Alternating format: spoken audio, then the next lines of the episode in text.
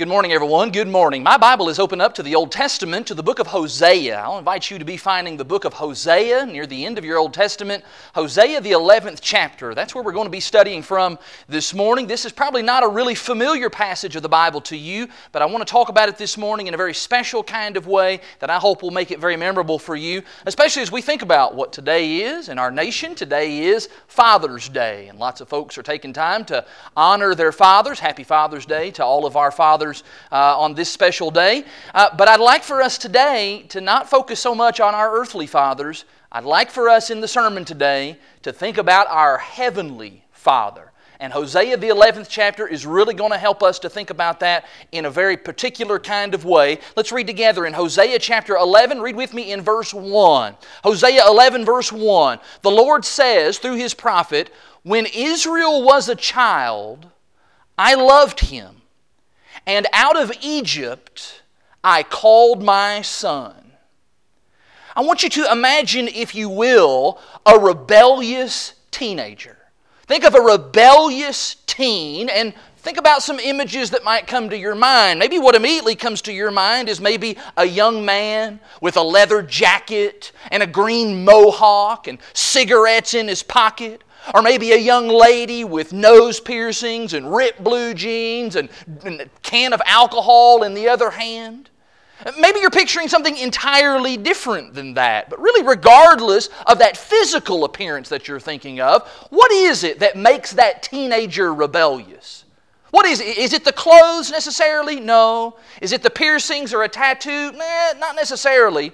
What really makes that teenager rebellious is the attitude and the spirit that is behind that. It has to do with an attitude of defiance and disrespect. They will not listen to anyone. Why? Because, well, because they've got it all figured out. They take and they take and they take and they are utterly ungrateful. They're mean, they're self centered. All they care about is having a good time and pleasing themselves, even if that means hurting the people who care about them the most. They will not communicate with their parents. In fact, they're trying very hard to distance themselves from their parents because all they want to do is to cut loose and to do their own thing. Now, what some of you are thinking right now is, Josh, I've had kids like that in my class at school. Or maybe what you're thinking is, Josh, I've had kids like that in my own home. Or maybe what you're thinking is, you know what? I was one of those rebellious teenagers myself. We're talking about a kid who's gotten old enough to start making some decisions for themselves. Mom and dad no longer have to hold their hand every single step of the way. They're starting to branch out, starting to create their own identity, starting to try new things, even if all of that means trampling all over the expectations and the desires and the wishes of their parents. I don't care what you want from me. I don't care what you've done for me. I don't care what you're afraid is going to happen to me. I want to do my own thing. That's the spirit of rebellion that we're talking about. Now, I don't pretend to understand or to even know all of the difficulties of having a rebellious teenager. At this point, I'm still kind of a spectator in that. I've got little children, but they're still very little. They've not yet reached that age of, of defiance and rebellion where all of that is possible. And so, for me, as an outsider looking in, what it appears to me is it appears to me that having a rebellious child is one of the most painful things that a parent can ever experience. To have a son or to have a daughter just spit in the face of your authority, to have a son or a daughter who turns against you, to have a son or a daughter who wants nothing to do with you. I can't even begin to imagine the heartache and the sorrow that that causes for parents. Now, as painful as that would be to have a child, or maybe even a couple of children who are rebellious in that way, Stop and imagine and think about what would it be like to have a whole nation of rebellious teenagers? To have hundreds of thousands of incorrigible, obstinate children, and they are your kids. Wow. How in the world does that feel? Well, in Hosea, the 11th chapter, through the voice of his prophet, God tells us exactly how that feels. For the first half of the book of Hosea, you might be familiar with the fact that the Lord used a marriage metaphor to try to speak to His people. God describes Himself as the faithful husband and how Israel had been the faithless bride. In chapter 11, though, the Lord changes it up. The Lord uses a different metaphor, yet staying within the family relationship, and He describes Himself in this chapter as a loving father and Israel as his rebellious son.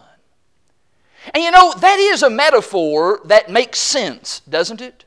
That God is our Father and that we are His children.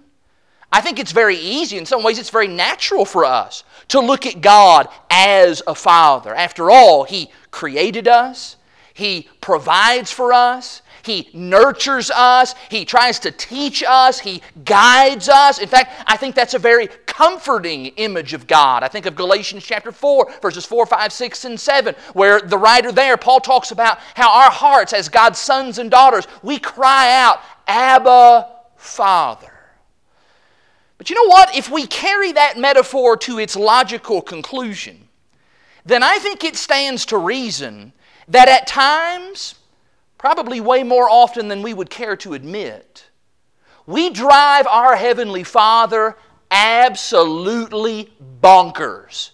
We sadden Him. We upset Him. We infuriate Him. We test His patience. And kids are definitely good for that.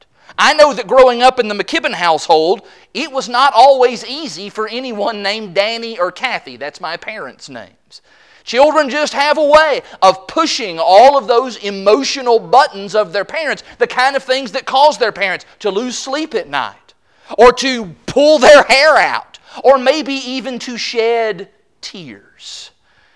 But what I want you to see this morning from Hosea chapter 11 is that rebellious Israelites, that rebellious Christians, we cause our Heavenly Father to experience those exact same feelings.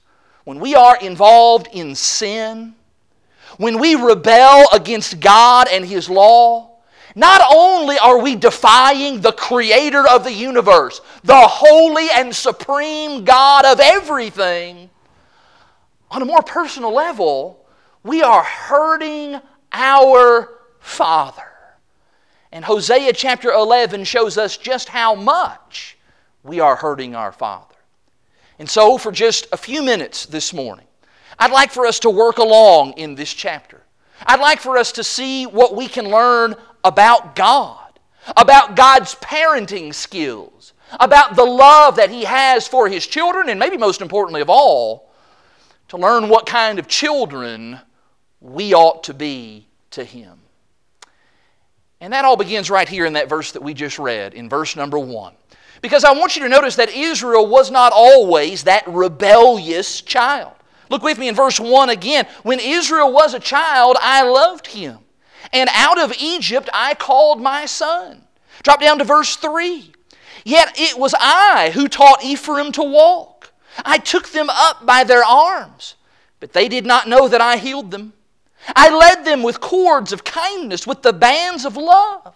And I became to them as one who eases the yoke on their jaws, and I bent down to them, and I fed them. I don't know about you when you read those verses there, but I picture God there almost like this father who's sitting down and he's just flipping through an old family photo book and he's just looking at page upon page upon page of all of these pictures when his child was so much younger. That's the picture here. That here's this father looking at maybe a picture of his baby boy taking his very first steps. Or look over here, here's a picture of him holding his son gently in his arms and taking care of him. Or look over there, there's a picture of him bending down on one knee, getting down on the child's level in order to feed him his baby food. Or looky there, there's a picture of the father kind of helping the little boy ride on his bicycle, holding him by the handlebars, and then Right next to that, there's a picture of the father picking the kid up because he fell over and he's crying. I imagine God looking at all of that and recalling all of those good, fond memories, all the many ways in which He had been the perfect Father. He had loved, verse 3, and cared and provided for Ephraim. He had, verse 1, brought them out of Egypt. And he had done that with such kindness and tenderness. In fact, that phrase there, out of Egypt I have called my son, you recognize that that actually has dual meaning, don't you? In Matthew chapter 2 and in verse 15, that passage also is used to describe God's only begotten Son, Jesus. That Jesus also was called out of Egypt. God has done everything that a parent can do for their children, going even above and beyond the call of duty. But that, that was yesterday. That was once upon a time. That was during those younger, formidable years when Israel was but a youth. Flash forward centuries later, and Israel is no longer that little helpless and dependent child. No, now they've grown up and now they are very independent. They want to do their own thing. And despite the pleading and even at times the discipline of the Father, what does verse 2 say? Verse 2 goes on to say that the more they were called, the more they went away. They kept sacrificing to the Baals and burning offerings to idols. Here's God calling for them as they got older, calling for them over and over to come home, and yet, and yet they just kept running harder and harder in the opposite direction. You know, I, I think that happens a lot today to rebellious children in the physical sense.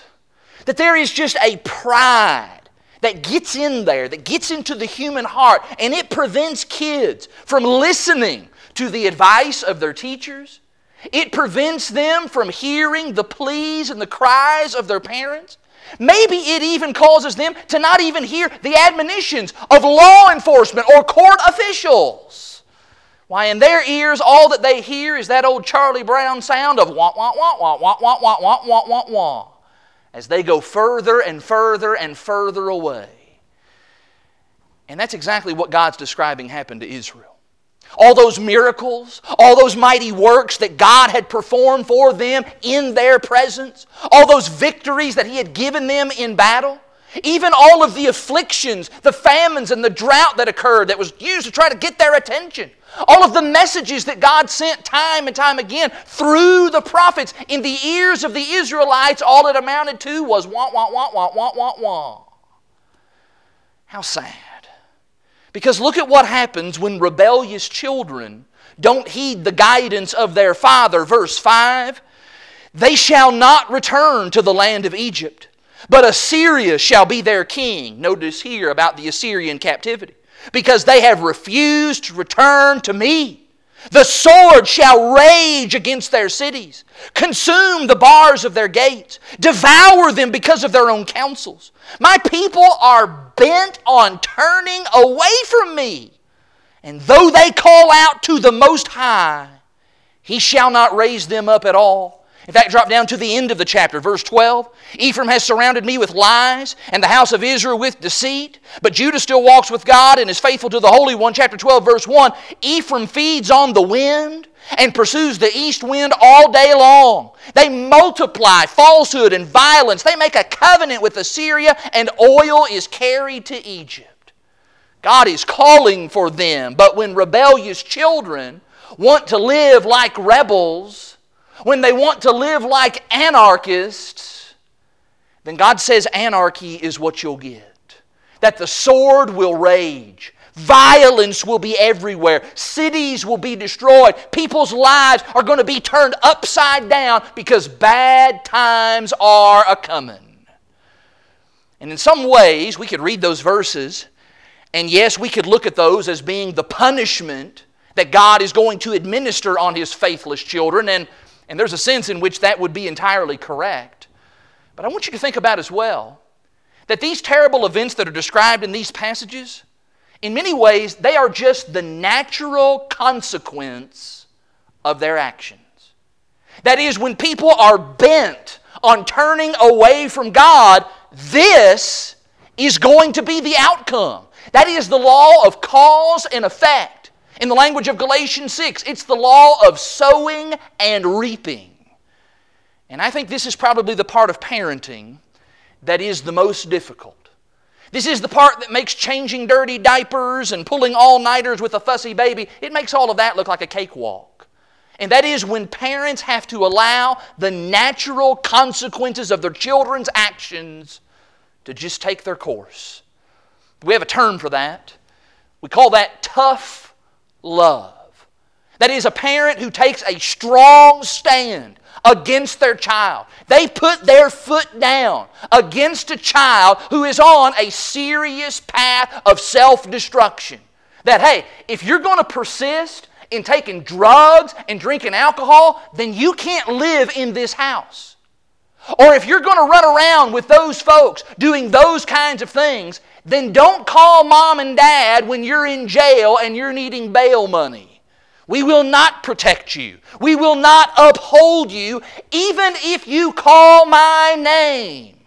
I will not deliver you for as long as you're going to remain in rebellion.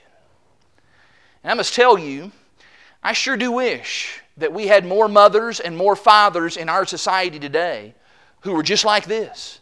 Mothers and fathers, like the father in the parable of the prodigal son. Even if you're not familiar with Hosea 11, you're surely familiar with the parable of the prodigal son in Luke chapter 15, aren't you? And to be a parent, to be a father who is courageous and strong enough that, yes, I'm taking a stand here. And I'm not going to go and rescue my child out of the pig pen. Instead, I'm going to stay right here and wait patiently and prayerfully until he returns to his senses. And I realize that that's really easy for me to stand up here and say, that that's how parents are supposed to be, and that's what we ought to do. And I would imagine that even as I say that, I would imagine that that is very, very hard to do. But the truth of the matter is, it is very hard for God to do as well.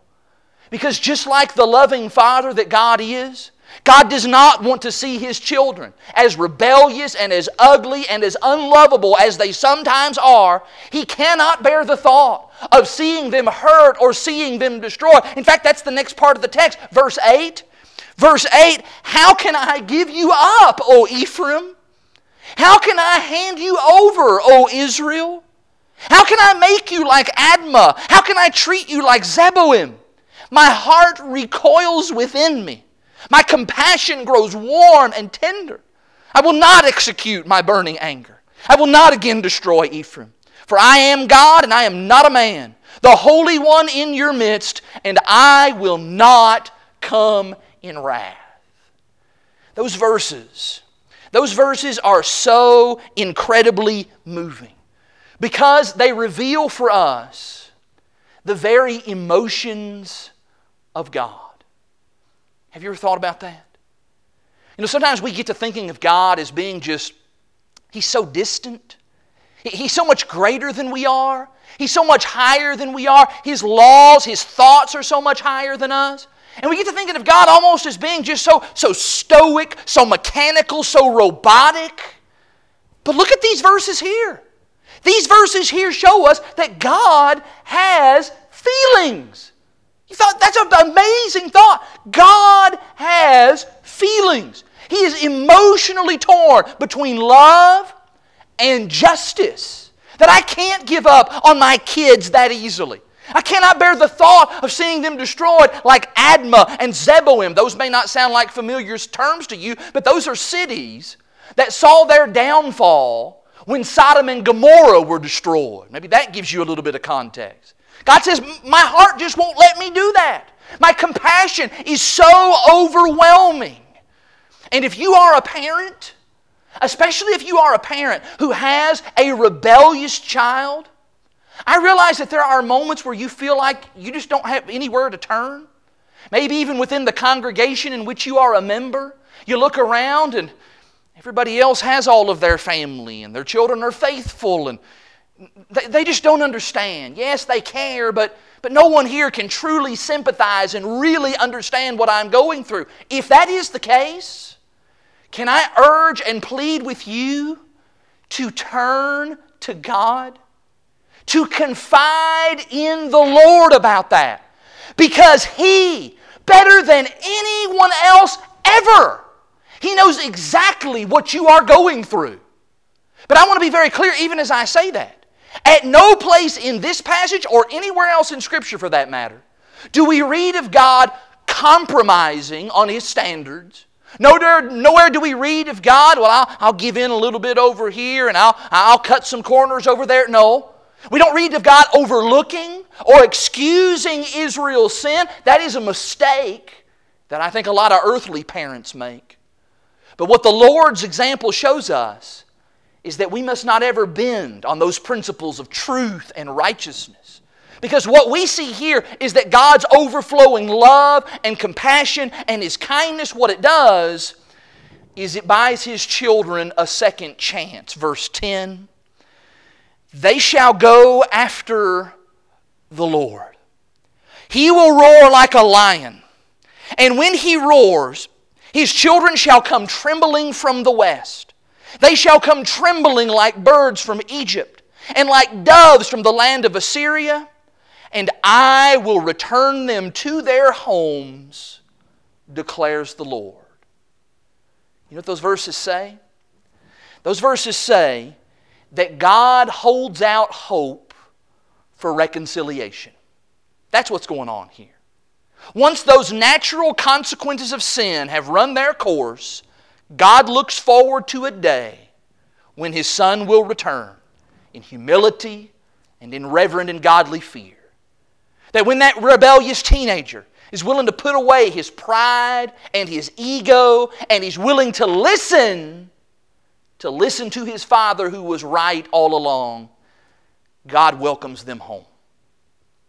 Now, I'm not saying, I want to be clear here, I'm certainly not trying to suggest that every child who gets the tough love treatment is going to realize, oh, yes, I realize the error of my way. I've been wrong. I, have been living the way that I should not live. And that they just come right back home in penitence and in sorrow and in humility. I, I can't promise that. There's no way that I can promise that. Just like I can't promise that every Christian who goes astray, they go back into the far country of sin, and they end up receiving maybe the chastisement of the Lord. Hebrews chapter 12 talks about that the chastising and the discipline of the Lord that's designed to be for our good. I can't promise you that every person who receives that, that they're going to repent, that they're going to come back to God, and that they're going to revoke and, and leave their stubborn ways and they're going to submit to the Lord once again. It doesn't always happen that way. Sometimes people remain so stubborn and sometimes people's hearts become so hardened in sin that they never return. There are children who have never returned to their earthly mother or father, and even worse, there are Christians who have never returned to their heavenly Father. And in that is maybe a little bit of good news, and that is that God doesn't force anyone to return against their will. He doesn't. He doesn't make people do things that they don't want to do. Instead, what the Father does is the Father opens the door and then He leaves the door open for as long as He possibly can. He waits, He hopes, and He offers forgiveness to penitent hearts even when we don't deserve it. And I don't know about you. But I am eternally grateful for a God that I serve a Father. I have a Father like that who doesn't just give up on me, who doesn't just cast me into the fire whenever I make a mess of our relationship, which happens quite often, I will admit. I'm thankful instead to have a Heavenly Father who is patient with me, who loves me far beyond comprehension, beyond what words could even say, and a Father who only wants what is best for me. What God wanted from His children during the time of Hosea is the same thing that the Heavenly Father wants for His children today. That is, He wants us to love Him in return, and that He wants us then to grow into His image. You know, parents, isn't that something that you usually consider a compliment when someone says about your child, oh, look at him? He's the spitting image of his daddy. Just kind of causes us to beam with pride a little bit. Or look at her. Boy, she's as beautiful just like her mother. We like that. We invite that.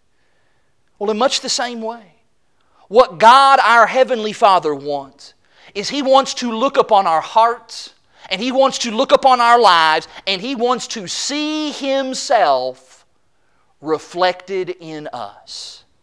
He doesn't want to see that stubborn, rebellious teenager who just wants to do their own thing. No. Instead, He wants to see children who are walking reflections of their holy and righteous Father. Now, as I step back and as I take a look at all of that, and as I think about Hosea chapter 11 in kind of a big picture view, at least two things stand out to me. Number one, number one, being a parent can be really, really tough. You know, if God has this kind of a roller coaster relationship with His children, then I think it's safe to conclude that parenthood, from an earthly standpoint, those of us who are mothers and fathers and we are totally imperfect, it's going to be equally tumultuous, if not significantly more tumultuous. Good parents are always going to be fighting for their children. Which leads me to the second big takeaway from this chapter, number two, and that is that God, God doesn't want to lose you. He doesn't. He doesn't want to lose you. He doesn't want to lose me. He doesn't want to lose anybody. Hosea chapter 11 makes that absolutely clear. And that is exactly why God fights fiercely for His children. Not only does God invite you into His family, but He then fights and claws every single day to keep you in His family. He will not allow the world, He will not allow apathy, He will not allow the devil to take you away without a fight. His love for you, His love for me, will not allow Him to just sit idly by and do absolutely nothing.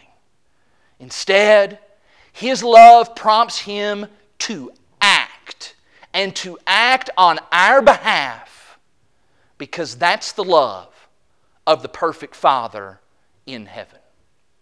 You need to be thankful for that. You need to live in view of that. And you need to respond to that if you've never done so just yet. Would you bow with me as we go to God in prayer?